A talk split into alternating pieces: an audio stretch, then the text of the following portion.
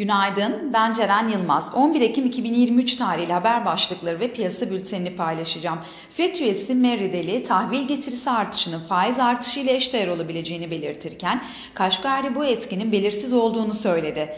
ABD'nin İsrail'e uçak gemisi gönderme kararını eleştiren Erdoğan, orada artık bütün Gazze'yi etrafını vurarak, indirerek çok ciddi katliamlara adım atacak diye konuştu. Türk Hava Yolları ve Pegasus İsrail uçuşlarına ara verdi. Biden İsrail'e daha fazla mühimmat ve istihbarat desteği sağlayacaklarını açıkladı. Güvercin FED yorumlarıyla birlikte küresel piyasalarda risk iştahı yüksek. Piyasalara genel olarak bakacak olursak pay piyasalarında hafta sonu İsrail'de yaşanan çatışmaların lokal olarak kalacağı beklentisiyle dün hem küresel hem yurt içi risk iştahı toparlandı. Bununla beraber artan jeopolitik risklerin kısa vadede piyasalar üzerinde etkili olmaya devam edeceğini düşünüyoruz.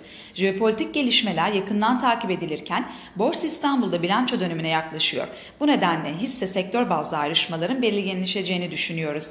Global tarafta risk iştahı toparlanırken dün ABD Avrupa ve Asya endeksleri günü yükselişlerle tamamladı. Bu sabah ABD vadelileri, Alman DAX vadelisi ve Asya borsalarının genel alıcılı seyretmeye devam ediyor. Teknik analiz verilerine bakacak olursak gün içinde 8310 ve altına gerileme alım fırsatı, 8560 üzerine yükseliş ise satış fırsatı olarak takip edilebilir. Viyop tarafında ise gün içi long pozisyonlar için 8875, short pozisyonlar için ise 9010 zarar kes seviyesi olarak izlenebilir. Borsa İstanbul'un ve endeks kontratının güne negatif eğilimle başlamasını bekliyoruz. Kazançlı günler dileriz.